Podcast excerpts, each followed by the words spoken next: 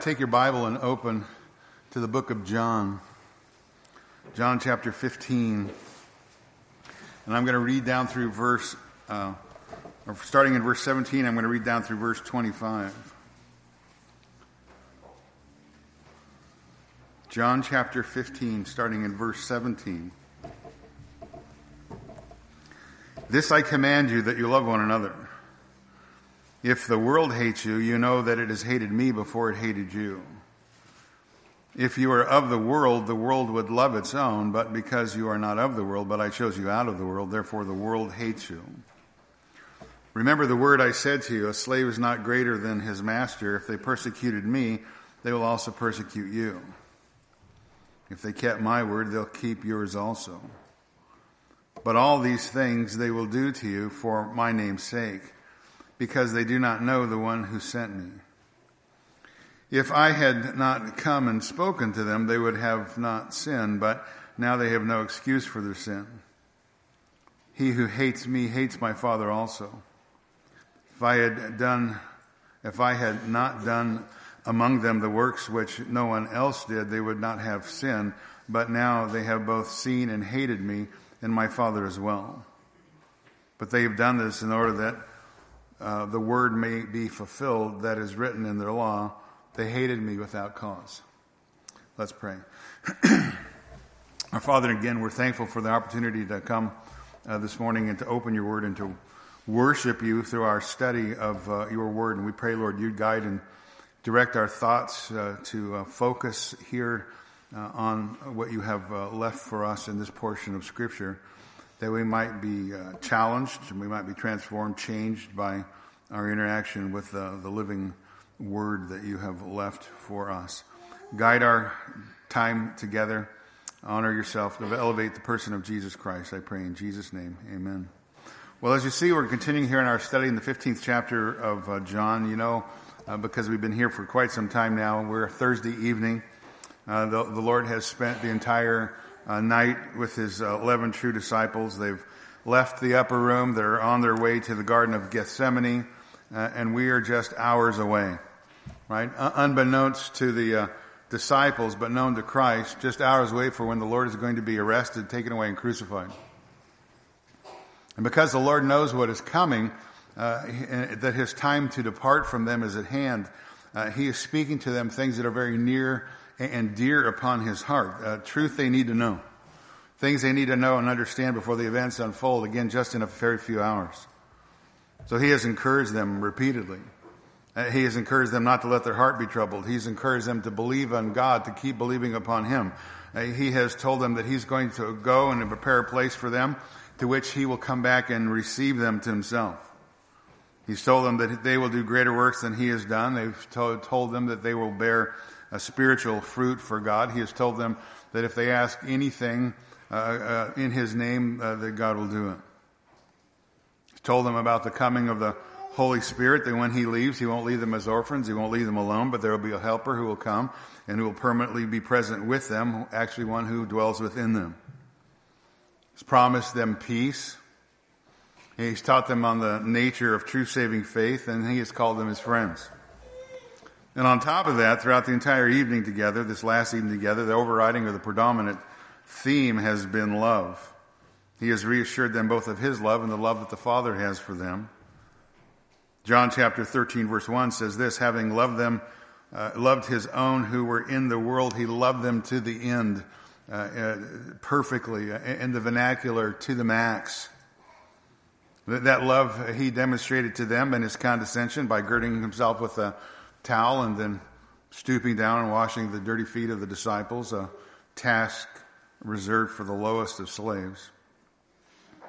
He commanded them to love each other, chapter thirteen, verse thirty-four, a new commandment I give you, that you love one another, even as I have loved you, that you also love one another, verse thirty-five, by this all men will know that you are my disciples, if you have love for one another.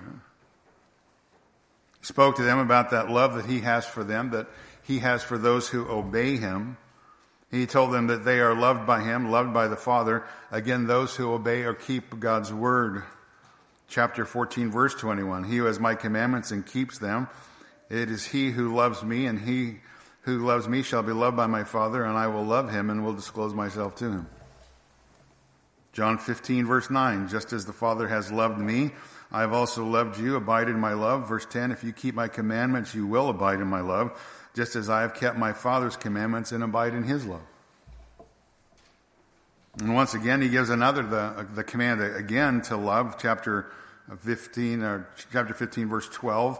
This is my commandment, that you love one another just as I have loved you. And then verse thirteen, he says this, greater love has no one than this, that one lay down his life for his friends. Now, as I told you last time, the kind of love that's being demonstrated by here, that, here or that Christ is speaking about, uh, uh, his love for his people is called agape in the Greek. It, it's a divine love. It's, it's the love of God. It's a love that's not feeling-oriented, but action-oriented.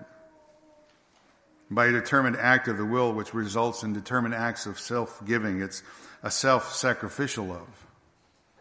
An act of choice exercised on behalf uh, even of one's enemies. That's godlike agape love, manifested again by Christ, and the fact that he will lay down his life for his friends as the substitute, their substitute. He'll lay down his life for them in the ultimate supreme act of love. Now, it's been a wonderful night together. Again, they're making their way through um, Jerusalem on the way to the garden. The theme is love, but now all of a sudden it's going to change. There's going to be a dramatic shift from love to hate. Because what these men need to know, in spite of the wonderful divine promises that Christ has made to them, they need to know that their life is not going to be easy. There's going to be great difficulty in representing Christ in a God-hating, Christ-hating world. And they need to know that in advance. They need to realize that. The Lord is going to use the word hate some eight times in these verses before us. And he's going to use the word persecution twice, which results from the hatred for those who follow Christ. And those who follow Christ, who are loved by him, they are hated, and they are persecuted by the world. So again, with this farewell address with Christ to his beloved disciples, he again is going to lay out another issue, another important principle they need to come to grips with. That according to Jesus, there's going to be a high cost to follow him that must be realized, that has to be faced. They need to know as his followers, they're going to be hated by the world. Just as Jesus was. Just as Jesus was opposed by the people of his time. Despite who he was, who he is. Despite his compassion, his ministry, his mercy.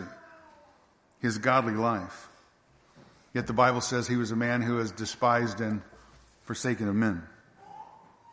So therefore, if the purest love which is ever manifested on the earth, if goodness incarnate was hated by men in general, then those who follow Christ must expect hostility and persecution from the world, just like he received. Because how can we who follow Christ expect to be admired and esteemed by the world if the world persecuted and murdered him? That's the truth. That's the reality. There's a high cost to follow Christ that is often left out of most modern evangelistic appeals, and most often left, left, left out even of uh, uh, instruction on what it means to be a follower of Christ, the reality of persecution. Now, for the most part, here in the West, uh, unlike the rest of the world, we up to this point in our history have known little persecution. And whatever persecution there has been, for the most part, it's been mostly mild. Up to this point, Western Christians are often concerned for their fellow believers who are persecuted in other lands, but they in turn express their concern for us, fearing that an easier setting has fostered within us a shallow spirituality. Listen to the words of a man named Peter Kuzmic, who is a Yugoslavian Christian who suffered under communist persecution. He says this, "So much popular Western evangelical religiosity is so shallow and selfish.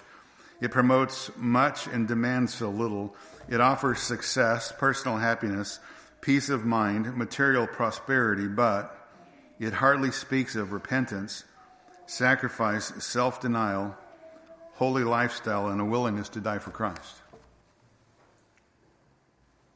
John Phillips, in his commentary, notes, according to Jesus, such an easy, persecution-free Christianity is far from normal.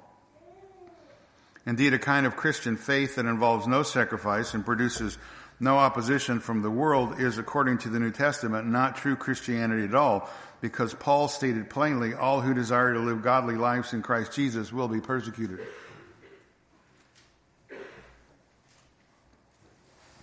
And by the way, that word persecuted in Second Timothy three twelve, indeed, all who desire to live godly lives in Christ Jesus will be persecuted.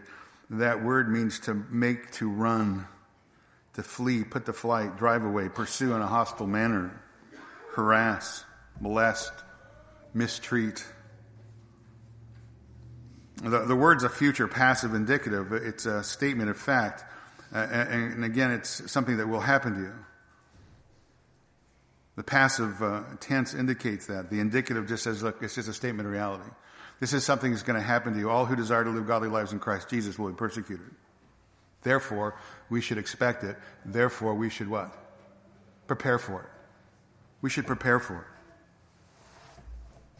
From the day of the inception of the church in Acts chapter two, the church has always faced persecution.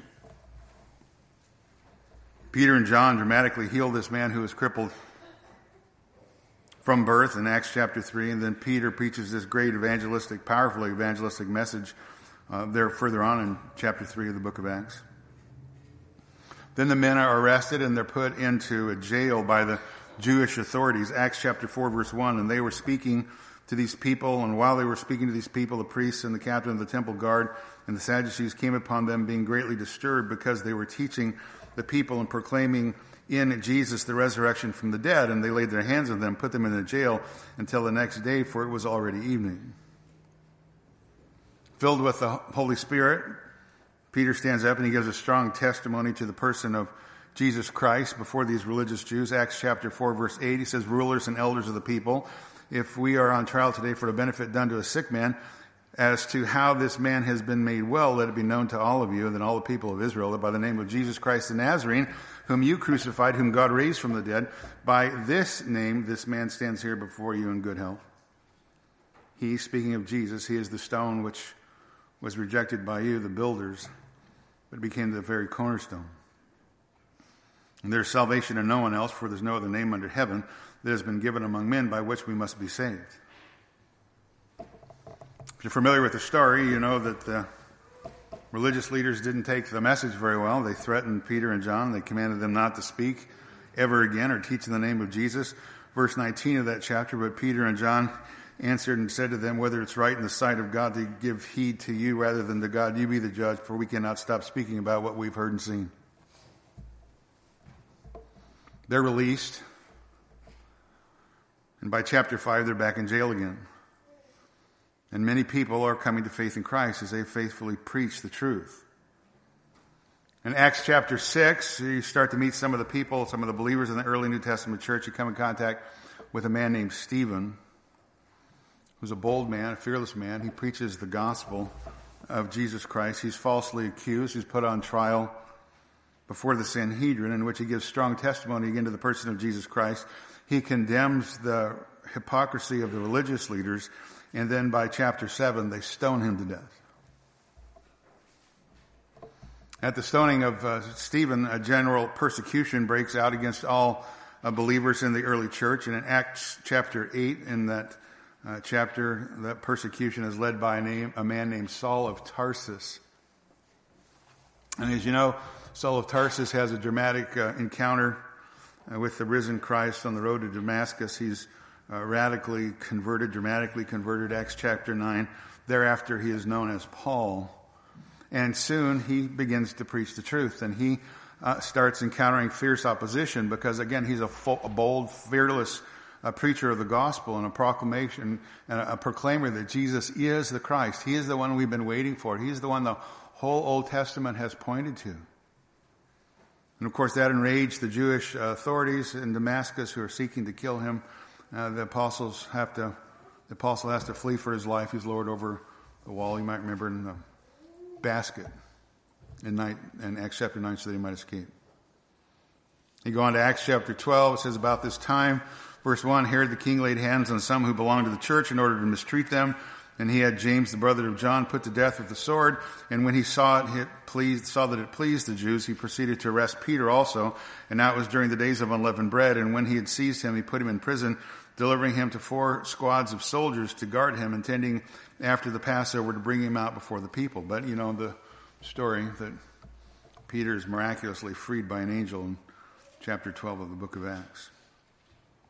So persecution against the, the church, against the Christian church initially was by the religious Jews because they saw the Christians as heretics. They were saw them as uh, promoting this malefactor who uh, was going around uh, uh, proclaiming that he was the Christ. They saw him as heretics. And again, the, the Jews were the ones who killed the Christ. They were the ones who killed Jesus. And they're the ones who first persecuted his followers, Christians. But persecution of Uh, believers is going to continue all the way through the early church and beyond. Uh, all the apostles except for John, who dies in exile on the island of uh, Patmos, are eventually going to be martyred. They'll all face martyrdom. James, the son of Zebedee, I just read about him. He dies in forty-four A D after he's beheaded by Herod, who uh, launches a persecution after the Christians. Again, he's the first of the twelve to be, first of the twelve apostles to be martyred. Tradition says that Simon Peter died in about sixty-four to sixty-eight under Nero's persecution of Christians, that he was crucified upside down on a cross. Andrew was uh, crucified on what is known as the Saint Andrew's cross, uh, a cross in the shape of an X. Uh, history says he wasn't uh, nailed to it, but he was tied to it. Therefore, it took several days for him to die. History again says that he preached while hanging on that cross, that he was always a diligent gospel preacher, always desiring to see many people come to faith in Christ. When he was sentenced to death by the Roman governor, Andrew is said to have replied, "I would not have preached the honor and the glory of the cross if I feared the death of the cross. O cross most welcomed and longed for, with a willing mind, joyfully and desirously, I come to you being a scholar of him who which did hang on you, because I've always been your lover and always embraced you." John, as I said, as we know, John, the disciple whom Jesus loved, he's exiled to the island of Patmos. Philip dies in Hierapolis in Turkey by hanging. Bartholomew, or Nathaniel, is believed to have ministered in Armenia, and he was filleted to death with knives in India. Matthew dies a martyr's death in Ethiopia. Mark is burned. Thomas, ancient tradition says that Thomas died near Madras, India in seventy A D. He was killed by a spear. James, the son of Alphaeus, or James the Less, tradition says that he was crucified in Egypt, Lower Egypt, and then he was sawn into pieces. Thaddeus was martyred in Persia, died by, via arrows. Simon the Zealot, tradition says that he was crucified. Uh, and it's, uh, again, believed that he ministered together with Thaddeus. Paul, of course, as you know, will be beheaded under the reign of Nero. Judas Iscariot, not to overlook him, obviously, he's the one who betrays Christ. He hangs himself before Jesus dies by crucifixion. His death is the second of the apostles recorded in the Bible. So, again, it's these men, save Judas, right, except for Judas, who turned the world upside down.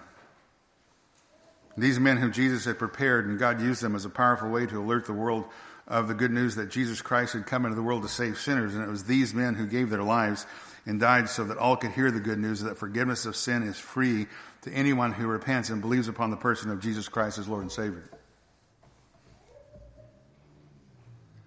The Romans persecuted the Christians as the gospel continued to spread throughout uh, the entire world. Roman persecution of Christians I carried on for about three hundred years. They wanted to get rid of the Christians for a variety of different reasons, some political, some religious. Christians actually had the audacity to stand up and say, "Jesus is Lord." We got some congregations in this country that won't say that, but they actually said that. Right? They had the audacity to say Jesus was Lord, and, and what the Romans wanted them to say was Caesar is Lord. And their allegiance to Jesus actually was so strong that it raised the suspicion of disloyalty to Caesar. So they felt that the Christians were disloyal to the Roman state, and they saw their activity as somewhat uh, some kind of a treason. Rome viewed emperor worship as the way to kind of blend together, to amalgamate together all the people of their vast empire. So therefore, all Roman citizens were required to worship Caesar. Once a year, they had to demonstrate their allegiance by burning a pinch of incense to acknowledge the deity of Caesar. And then they were all required to shout out Caesar as Lord. And as long as they did that,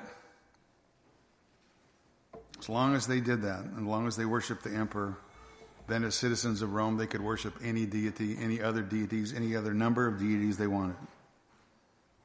But Christians wouldn't do that. Christians would not call any man Lord. And when the Christians refused to offer sacrifice to Caesar, worshiping the only true God, again, they were seen as traitors and revolutionaries. And they kept talking about another king and another kingdom. Their king was Jesus, and their kingdom, or his kingdom, was the kingdom of God. So the Romans were worried about them. They were worried that the Christians would be disloyal to the Roman government, that they perhaps might lead or cause some kind of insurrection, especially since Christianity was having a great influence among people of lower classes, poor people, slaves. They were fearful that the Christian message might actually unite these lower class people, might unite the slaves. There'd be some kind of rebellion against the Roman government. And on top of that, the Christians went around, they preached one true God. The Romans actually believed in many gods. The Christians went around and preached one true God. Therefore, oddly enough, the Romans believed that the Christians were kind of an atheistic group who denied the deities. And biblical Christians stayed apart from the pagan rituals and festivals of the culture and the sinful lifestyles of the godless Romans. Therefore, they lived a peaceful life, a pure life, a righteous life, and that further separated them out from the culture, making them targets of the Roman world. And to all of that, or to add to all of that, the refusal of Christians to participate in these pagan practices was a blow against the, the, the Roman economy, because they didn't buy idols. They didn't participate in any kind of pagan sacrifices, and people who were, quote unquote, delivered from demons uh, through people who went around doing this kind of stuff, uh, people who created this kind of an activity, they were starting to lose money because people are only delivered from demons through the gospel. So again, this was impacting the Romans uh, on a financial level, because I guess casting out demons, or supposedly casting out demons, was some kind of a big business. You can look at Acts sixteen, Acts nineteen, gives reference to those activities. Christians faced a great misunderstanding in the culture uh, of what it meant to eat and drink the elements during the Lord's Supper, leading to charges of cannibalism. And Christians loved each other, so they practiced the, the greeting where they greeted each other with the holy kiss, and that read, led, led to uh, allegations of incense, uh, incest and other sexual perversions. So Christians and Christianity became a headed, hated sect, a despised religious sect in the Roman Empire. Scorned as depraved and extravagant, a bunch of superstitious individuals, a class hated for their abominations, a set of men adhering to myths and fables. Christians were hated. And they were also, because they didn't worship the deities, they were blamed for every plague, famine, or natural disaster, because Christians refused to worship the traditional gods of the culture. There were ten, ten major periods of Roman persecution of the sect again known as Christians. Again, the first persecution, formerly under Nero, happens in sixty-four A D. You might remember the story that Rome is ravaged by fire, uh, destroys or damages uh, much of it. Uh, rumors start pinning the blame of the fire to Nero. Nero's looking for a scapegoat, so he shifts suspicion away from himself to the Christians, who are already hated, so that he begins to savagely persecute them. Christians were tortured, thrown to wild animals, covered in pitch, and then burned as human torches in Nero's gardens.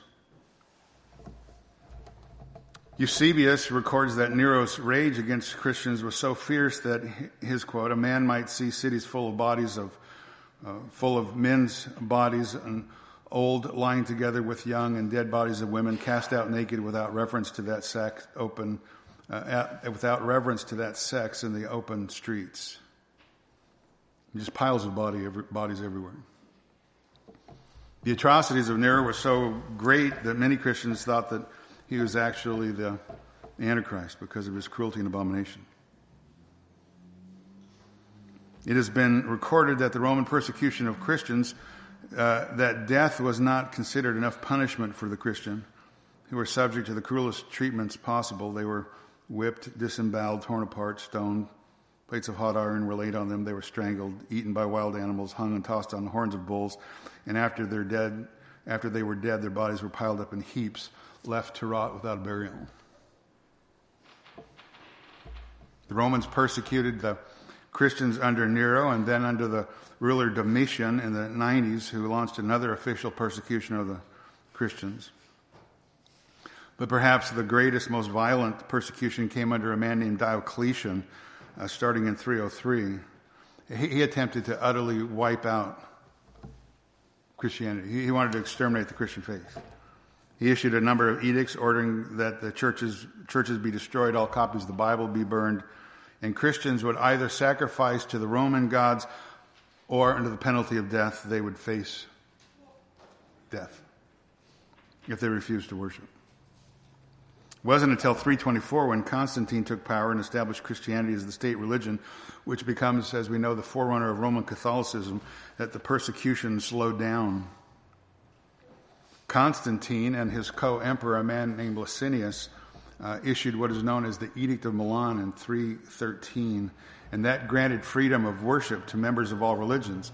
But Licinius reneges on his agreement, therefore persecution continues in some parts of the empire. And again, it's not until Constantine becomes the sole emperor in three twenty-four A D that the Roman persecution of Christians ends permanently, and that's in quotes. Because under when Constantine comes to power, under the Roman Catholic Church that replaces imperial Rome, when the Roman Catholic Church became the dominating power in the Middle Ages, then again, persecution of true believers starts all over again. The Roman Catholic ch- system persecuting true Christians everywhere, all throughout the Middle Ages, all the way up to the time of the Reformation. Through the time of the Reformation, the Rome- reformers are going to be killed, burned at the stake. The Roman Catholic system trying to suppress the true gospel of Jesus Christ. Literally, millions of Christians throughout the history of the church have been martyred, martyred for their association with Christ. Even up to our day, and many people even in our day are being martyred. Many of them by Islamic communities, many by uh, communist regimes around the world for their faith in Christ. Some writers suggest that at the history, uh, throughout the history of the church, roughly seventy million Christians have been killed by their profession because of their profession of faith in Christ. Many others believing that number being way too small, that the number is actually much greater. Some suggest that two-thirds of those martyrs of Christians have occurred since the start of the twentieth century. One source estimating that an average of one hundred thousand Christians are killed every year, have been killed every year since nineteen ninety. Open Doors Ministry, perhaps you're familiar with them. Uh, I just looked at it this morning, estimates that three hundred sixty million Christians uh, around the world are suffering persecution for the cause of Christ. They estimate there could be between fifty to seventy thousand people in prison for their faith in Christ in North Korea. And some of you know this because you've seen it, but some of you don't. I just wanted you to know that the church that we partner with and that we work with there in, in Russia, they have within their building a wall of martyrs. On a wall they have pictures of men and women who were faithful, who literally gave their life for that fellowship so that fellowship might remain. So persecution of uh, Christians has always been an issue. And as you're aware, if you listen to anything in the news, you know it's a, a growing problem in the world today, even in parts of uh, the world that aren't dominated by other quote-unquote established world religious systems such as in Islam. E- even parts of the world where religious liberty was once celebrated, like England and the United States, for example. Uh, the secularists have waged such a damaging uh, damning campaign against Christianity for the last fifty to seventy years uh, to wipe out the church and any vestige of Christ from the public square. Uh, Christian values, biblical convictions, uh, again, are increasingly under attack from government, from media, from the entertainment industry. Now, most of the threats today, at least in our culture, are only scorn, uh, insults, legal threats. You might notice that in the last week or so, the Senate passed a bill that's going to codify homosexual, quote-unquote, homosexual marriage, which is not marriage. But if you dare speak against it, you're going to be held liable. Probably won't be much longer in this country, or the church in the West in general, faces the same kind of persecution that Christians have always faced and always suffered under throughout its history. The storm clouds are gathering. Therefore, we need to prepare our hearts for the reality of what's coming. Isaac Watts, the hymn writer, wrote this. He says, "Am I a soldier of the cross, a follower of the Lamb? And shall I fear to own his cause or blush to speak his name? Must I be carried to skies on flowery beds of ease while others fought to win the prize and sailed through bloody seas? Are there no foes for me to face? Must I not stem the flood? Is this vile world a friend to grace to help me on to God? Sure I must fight if I would reign. Increase my courage, Lord. I'll bear the toil, endure the pain, supported by your word." Persecution for the cause of Christ has always been a reality for the believer. Jesus said in Matthew five ten, "Blessed are those who have been persecuted for the sake of righteousness, for theirs is the kingdom of heaven." Verse eleven, "Blessed are you when men cast insults at you and persecute you and say all kinds of evil against you falsely on account of me." The closer you get to Christ, the more you look like Christ, the more you're going to get a response from an unbelieving world. Jesus, Matthew ten, verse twenty-two, "And you will be hated by all on account of my name." And again in the text before us, verse eighteen of John fifteen, "If the world hates you, you know that it has hated me before it hated you." Verse twenty, "Remember the word I said to you, a slave is not greater than his master. If they persecuted me, they will also persecute you." John sixteen, verse two, "They will make you outcasts from the synagogue, but an hour is coming when everyone who kills you to think that he is offering service to God." And again, Paul gave that warning, Second Timothy, "All who desire to live godly lives in Christ Jesus will be persecuted." You can count on it. You can count on it. If you live a Christ-like life, if you live with Christ-like character in this world, you're going to suffer for his name's sake. You're going to suffer for your association with him. You will be persecuted. Peter said the same thing, First Peter three fourteen. "Even if you should suffer for the sake of righteousness, you're blessed. Do not fear their intimidation and do not be troubled." First Peter four twelve, "Beloved, do not be surprised at the fiery ordeal among you which comes upon you for your testing, as though some strange thing were happening to you. But to the degree that you share in the sufferings of Christ, keep on rejoicing, so that at the revelation of his glory you may rejoice with exaltation. If you are reviled for the name of Christ, you are blessed, because the Spirit of glory in God rests upon you." We should not be surprised when persecution comes. We should be preparing for it. Again, what the Lord is going to do here, uh, again with these eleven men, as he's making his way to the Garden of Gethsemane, he's going to speak forth that reality. He, he wants them to know there's going to be a high cost to follow him. That persecution is the lot of, lot of all men in a fallen world that want to follow the Savior. So again, it's Thursday evening, just hours away from his arrest, his crucifixion. He wants these men whom he loves to know what's going to happen. He wants them to understand the world's going to hate them. The world's going to persecute them, just like they hated him, just like they persecuted him. And that's why the Lord says this one more time. John chapter fifteen, verse seventeen. That's why he says this. "This I command you, that you love." It's present active, right? "I command you, keep on loving one another." This I command you, that you keep on, present active, that you keep on loving one another. It's vitally important that believers love each other. It's vitally important that believers of Christ love each other. And here's the reason, because we don't have anybody else. We are all that we have.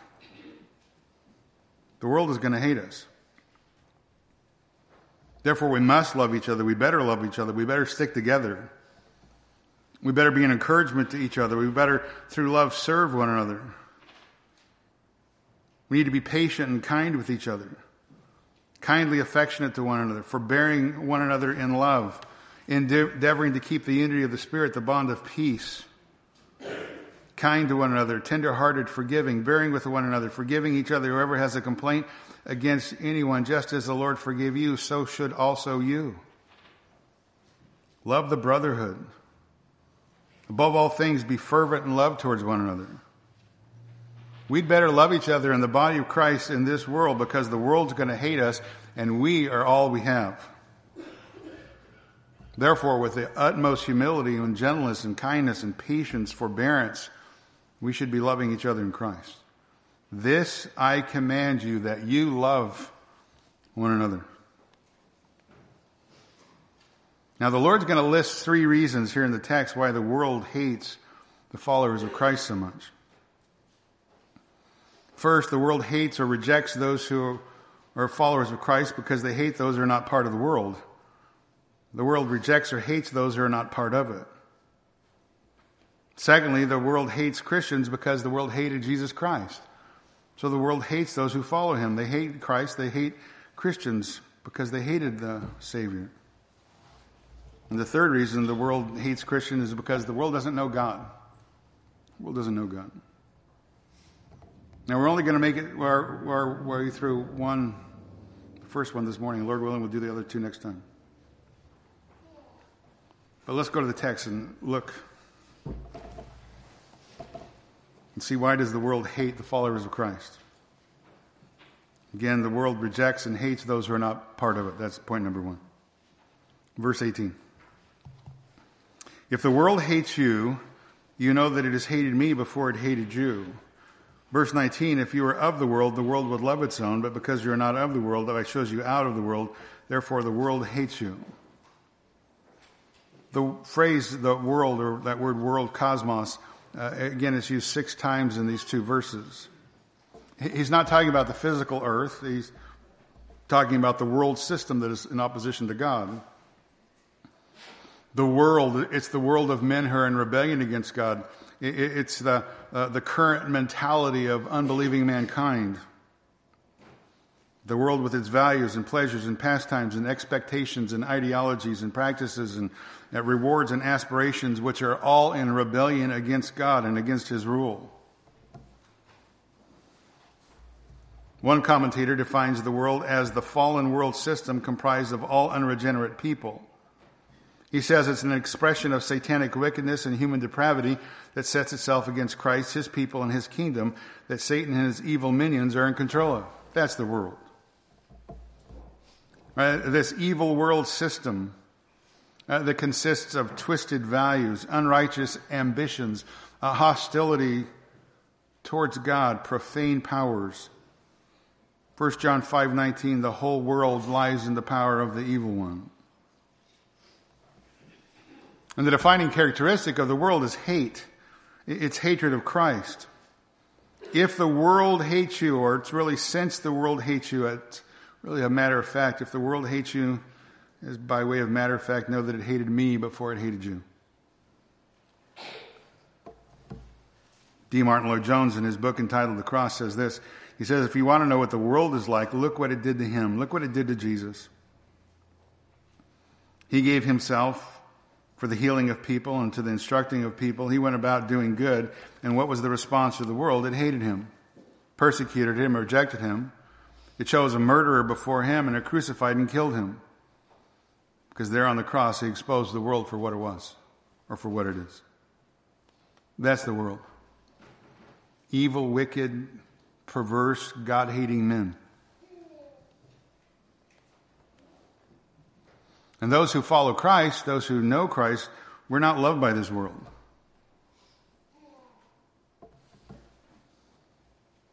I know there's a popular methodology out there that says, look, if we look like the world and act like the world and get very close to the world, then we might win the world if they just like us, right? It's not biblical. If you call yourself a follower of Christ and think you can look like the world, act like the world, live like the world, be faithful and live fruitful lives for Jesus Christ, and then still enjoy the favor of the world, you are deceiving yourself. The world hates the followers of Christ. If the world hates you, you know that it hated me before it hated you. Now, the word hate's a pretty strong word, and I think Jesus uses it here intentionally because he's trying to convey the true feeling of the world for those who genuinely belong to Christ. And again, he uses the word eight times in these verses because hatred is the dominant response to the world, to the person of Jesus Christ, and it's the dominant response of the world to those who follow Jesus Christ. And the world demonstrates its hatred towards Christ in a variety of fashions, a variety of ways. Many people casually blaspheme Christ by using his name as a common curse word. It's interesting to me that you never hear any of the names of any of the other quote-unquote world religions used as a curse word, but it's always the name of Jesus Christ that men blaspheme. Men demonstrate their hatred towards Christ by rejecting the Bible, the truth, everything the Bible has to say on every single subject. They rebel against its truth. They attack its authority. They attack its sufficiency. And, of course, they attack the person of the Lord Jesus Christ. They attack his authority, his deity, his historicity, and his sufficiency.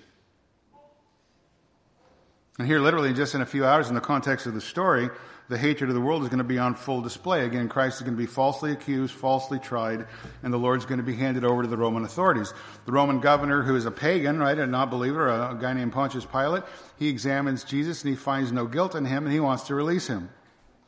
Nevertheless, you know, the crowd is going to cry out for his murder. They're going to shout out, crucify him. Crucify him. He's innocent. What has he done? Crucify him. The world wants his death. He demands his death. And again, in turn, they're going to ask for Barabbas, a murderer, to be released instead of Christ.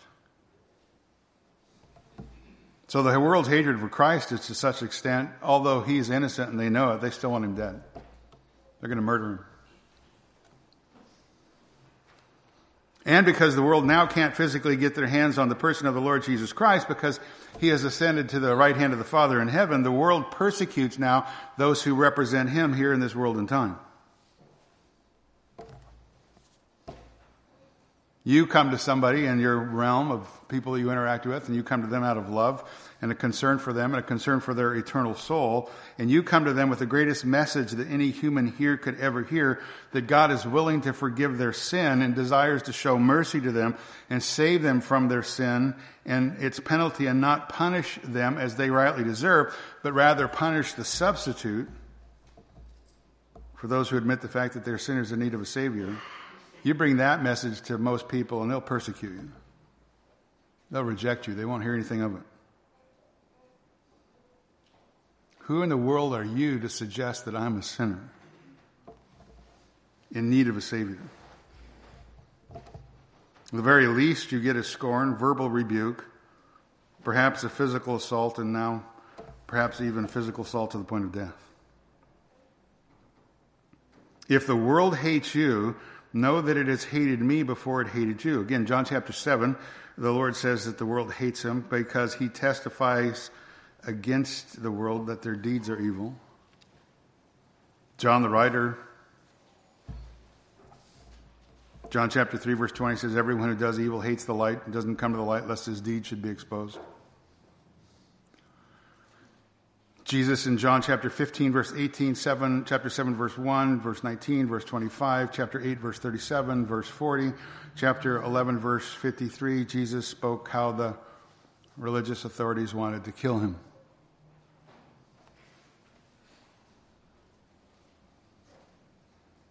If the world hates you, know that it hated me, hated me before it hated you, verse nineteen. If you were of the world, the world would love its own, but because you're not of the world, but I have chosen you out of the world, therefore the world hates you. if you are of the world. The very clear implication is you are definitely not of the world. Right, the genuine believer is not of the world. These eleven men before him are not of the world. They're in the world, but not of the world. In the world, not of the world, because they've been born again. They're new creations in Christ. All things pass away, new things have come. They've been changed and transformed from the inside out. They're no longer haters of Christ. They're no longer under the control of the prince of the power of the air, the devil who works in the sons of disobedience. They've been transferred out. We have been transferred out from the kingdom of darkness into the kingdom of God's beloved Son, the kingdom of light. We're no longer slaves of sin. We're now slaves of righteousness. We, because of God's regenerating grace in our life through the person of the Lord Jesus Christ and by the indwelling person of the Holy Spirit, we've been changed. The genuine believer is no longer of this world. If you were of the world, the world would love its own. And, and the word love here is not agape. It's not the one we've been talking about. It's not God-like, Christ-like, self-giving, self-sacrificial love. It's actually the word phileo. Brotherly love. Natural affections, passions. It, it's an imperfect love, a worldly imperfect love.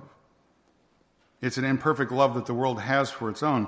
And, and when Jesus says this, Uh, if, if you are the world, the world would love its own. He's not really even saying that in this evil world system, people genuinely love each other. Uh, its own is in the Greek, and the Greek is in the neuter, uh, the neuter plural. So it really means that people caught up in the world, they love their own things. People who are caught up in the world, they love their own things. They love themselves. They love their own self, their own things. They they they, they don't. They only love others if there's some kind of advantage for them to gain. Because the world loves selfishly, superficially. Worldly love is always based on self-interest. Worldly love is always based primarily on whatever it can get for itself or gain as a benefit for itself.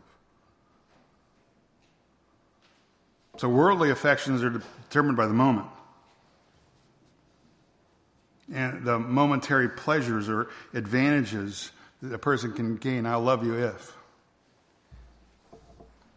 That's why the world's always talking about love conditionally, temporally. Uh, I, I love you if, or I fall, I fell in love with that person, right? And then I fell out of love with them, because that's not biblical love. That's phileo. If you're of the world, the world would love its own, and because that's true, the world rejects and hates Christians because they hate those who are not a part of it. Verse nineteen. Uh, continues, but you are not of the world. I chose you out of the world. Therefore, the world hates you. Eklegomai. It's in the middle. Aorist middle indicative. It just means I chose you for myself. I chose you for myself. You're not of the world, but I chose you out of the world. Uh, again, there's no way to escape the fact he's talking again about the doctrine of election. And nothing is more hated in the uh, in the realm of men than God's sovereignty exercised in the realm of election. Nothing is more hated than God displaying his sovereign grace to elect some to himself. Men hate the doctrine of election because it's an offense to their pride. It silences their pride. It removes all self-effort. It removes all self-righteousness, all good works. The doctrine of election declares that God is sovereign over the realm of salvation, and men hate that doctrine. Again, these men in front of the Lord, they're not of the world. Uh, the Lord had elected them, chose them, these eleven, his disciples, and he chose them for a specific work for them to do in this world. And the same is true of all true believers, all true followers of Christ. Chosen by God, by grace alone, through an act of God that took place before time, based on God's choice in eternity, again, according to Ephesians one four. So these men, eleven, the eleven before him, just like all men who are called by Christ, are not of the world. They've been taken out of the world, taken from the world, drawn out of the world by the love of God. The love of God poured out upon them. Through the sacrifice of the Son, our substitute, the Lord Jesus Christ, made different from the world, and therefore the world hates them. The world hates us. We who are made different and called out. Again, the world hates Christ. The, uh, the very idea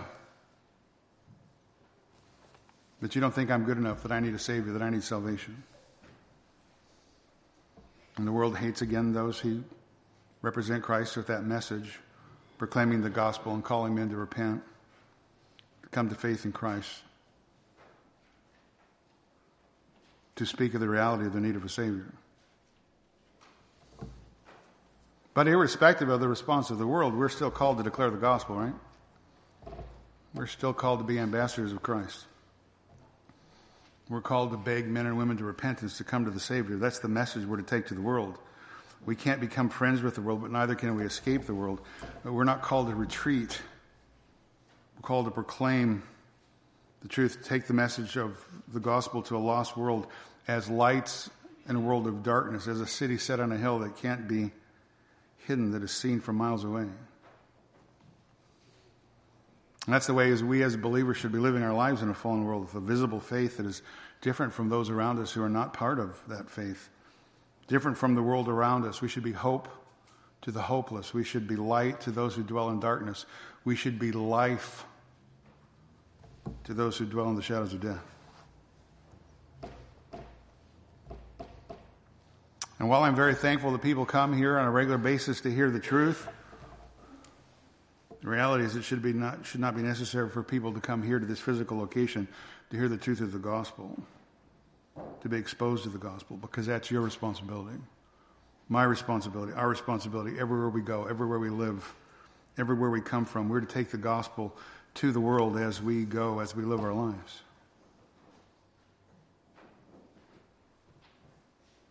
I chose you out of the world. So again, those sovereignly elected by grace are no longer part of this world. Therefore, they're no longer driven by the world system. They're no, no longer governed by the world's values, pleasures, pastimes, ideologies, which again are all in rebellion against God. Therefore, as those chosen by God out of the world, your life stand, stands as an open rebuke to those who are still in the world. Your life stands as an open rebuke to those who are of the world, who still are under those values and systems and actions and attitudes of a fallen world. That's why Paul says in Ephesians five eleven, take no part in unfruitful deeds of the works of darkness, but rather expose them. Have no part of it. To live the reality of who we are in Christ in a hostile world as we live in, Paul, writing to the Philippians, uh, uh, cautioned them to avoid sin. Philippians two fifteen, prove yourselves to be blameless and innocent, children of God above reproach, in the midst of a crooked and perverse generation, amongst whom you appear as lights to the world. Because the people who are in this world, under the uh, prince of the power of the air, that are in rebellion against God, not only do they do evil things, but they give hearty approval to those who practice them, as it says in Romans one thirty-two, and you see that in our country everywhere. It's not just perversion, it's come join me in my perversion. Come join me in my rebellion. So if we belong to Christ, and Christ says you're not of the world, but I chose you out of the world, and if you're not feeling much hatred from this evil, wicked world system around us, not that I would suggest we go looking for it, but if you're not feeling much heat, much hatred from this evil world system, maybe it's because you're not living your life the way you ought to live in a fallen world. Maybe there's too much familiarity with this world, too much friendship with this world. John says in First John two fifteen, do not love the world nor the things of the world. If anyone loves the, the love the world, the love of the Father is not in him. For all that is in the world, the lust of the flesh, the lust of the eyes, the boastful pride of life, is not from the Father, but it's from the world. The world is passing away, and also its lust, but the one who does the will of God abides forever. Maybe there's too much friendship with the world. Maybe you bought into that fallacious uh, methodology that if you just look like the world, act like the world, you can win the world. You can't. The message of the gospel is confrontational. And I was just talking to somebody the other day, I can't even remember who, but I was saying to that person, we got to make sure that we are not uh, um, offensive in the proclamation of the gospel, because the gospel message enough is confrontational enough. It's offensive as it is. So when we speak the truth, we speak the truth how? In, in love. Right? In love. James four and four, you adulterous, do you not know that friendship with the world is hostility towards God? Therefore, whoever wishes to be a friend of the world makes himself an enemy of God. Maybe there's too much familiarity. Too much fear. You know, it's not news to you, but this entire culture is run by fear. That's the overarching spirit. It's fear. It's rebellion against God. I got that, but it's fear. Fear drives everything. We're going to talk about not fearing, but trusting tonight in our study. Believers, we don't have anything to fear. But the world, world fears everything. If the world hates you, you know that it has hated me before it hated you. If you were of the world, the world would love its own. But because you are not of the world, I chose you out of the world. Therefore, the world hates you. The world rejects and hates the followers of Jesus Christ because we are no longer a part of this system. And the world always hates those who are not like them. The world always hates those who are not like them, sinners and rebelling against God and against Christ. So, if you go to the world and you tell them the truth, God's truth, God's truth about sin, God's truth about the judgment to come, you tell them the truth that God made man male and female, not a variety of different quote-unquote genders. If you tell men the truth about sin, that so-called quote-unquote transgenderism is both a lie and an abomination against God's created order, the world's going to hate you. If you say that homosexuality is a sin, not a lifestyle, it's a sin, the world's going to hate you. If you say that abortion is murder, the world is going to hate you. But we have no other choice than to speak the truth of the truth teller, the one who is truth incarnate. We have no other choice except to speak the truth in love. To call men and women to repentance and faith in Christ. To be confronted by the truth that they are indeed sinners in rebellion against God. They need a Savior, and Jesus Christ is that only Savior. We have to call men and, repent, men and women to repentance so that they might escape the wrath that is indeed coming. Against all the ungodliness and unrighteousness of men who suppress the truth in their wickedness.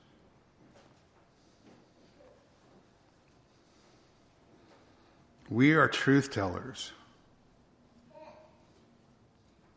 And because we are no longer of this world of liars that is ruled by the ultimate liar and the deceiver, Satan himself, who, unlike God and unlike Christ, hates men and desires that they would face eternal punishment and God's wrath just like he will. We're hated.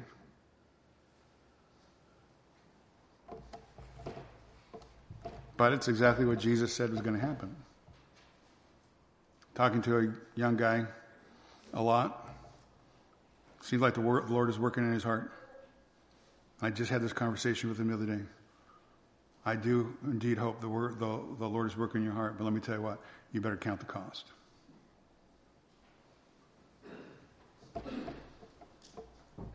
We, we're not selling cruise ship Christianity here. We're speaking the truth. Truth is confrontational. Truth is going to cost you because it costs Christ. Incarnate love, the greatest example of God's love and compassion, kindness, a desire to rescue so that men won't face God the Father in wrath, and they murdered him. We are foolish to think it's going to be different for us. Storm clouds are gathering. You better prepare your heart. And the only way that you can prepare your heart is to properly know the truth and fall deeper and deeper with the person of truth, the Lord Jesus Christ. and know him more, know him better, trust him always. Our Father and our God, we're thankful for an opportunity to worship you through the proclamation of your word, and we're thankful for this difficult but much needed look at reality. And again, you're the one who brought the subject up. You're the one who brought the subject up to your men here as they were departing from the upper room. You wanted them to know the truth out of love. And again, we need to know the truth, understand the truth, realize the truth, and then not fear. Because again, you're the sovereign. You're the one that allows all things to come to pass for our good and your glory in our lives and throughout the history of the church, even though we may not understand it, but that's okay. We're not God, you are. Help us to fall deeper in love with you, our God, deeper in love with the person of Jesus Christ. Help us to trust you more, to rely on your word.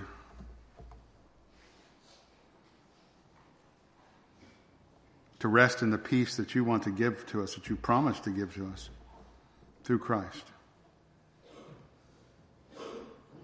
To know the great reality that there's now no condemnation for those in Christ Jesus, that our eternity has been settled. Therefore, we can walk freely, unhindered in time, knowing that you know us and care for us and watch over us. And even if we be faced with persecution, may we stand strong, because there's no other place to stand. We take our stand with you, our God, and trust in your sovereign purposes in our life, in our fellowship, with one sole desire that you would be honored, that nothing but your glory would matter in our lives. We pray in Christ's name. Amen.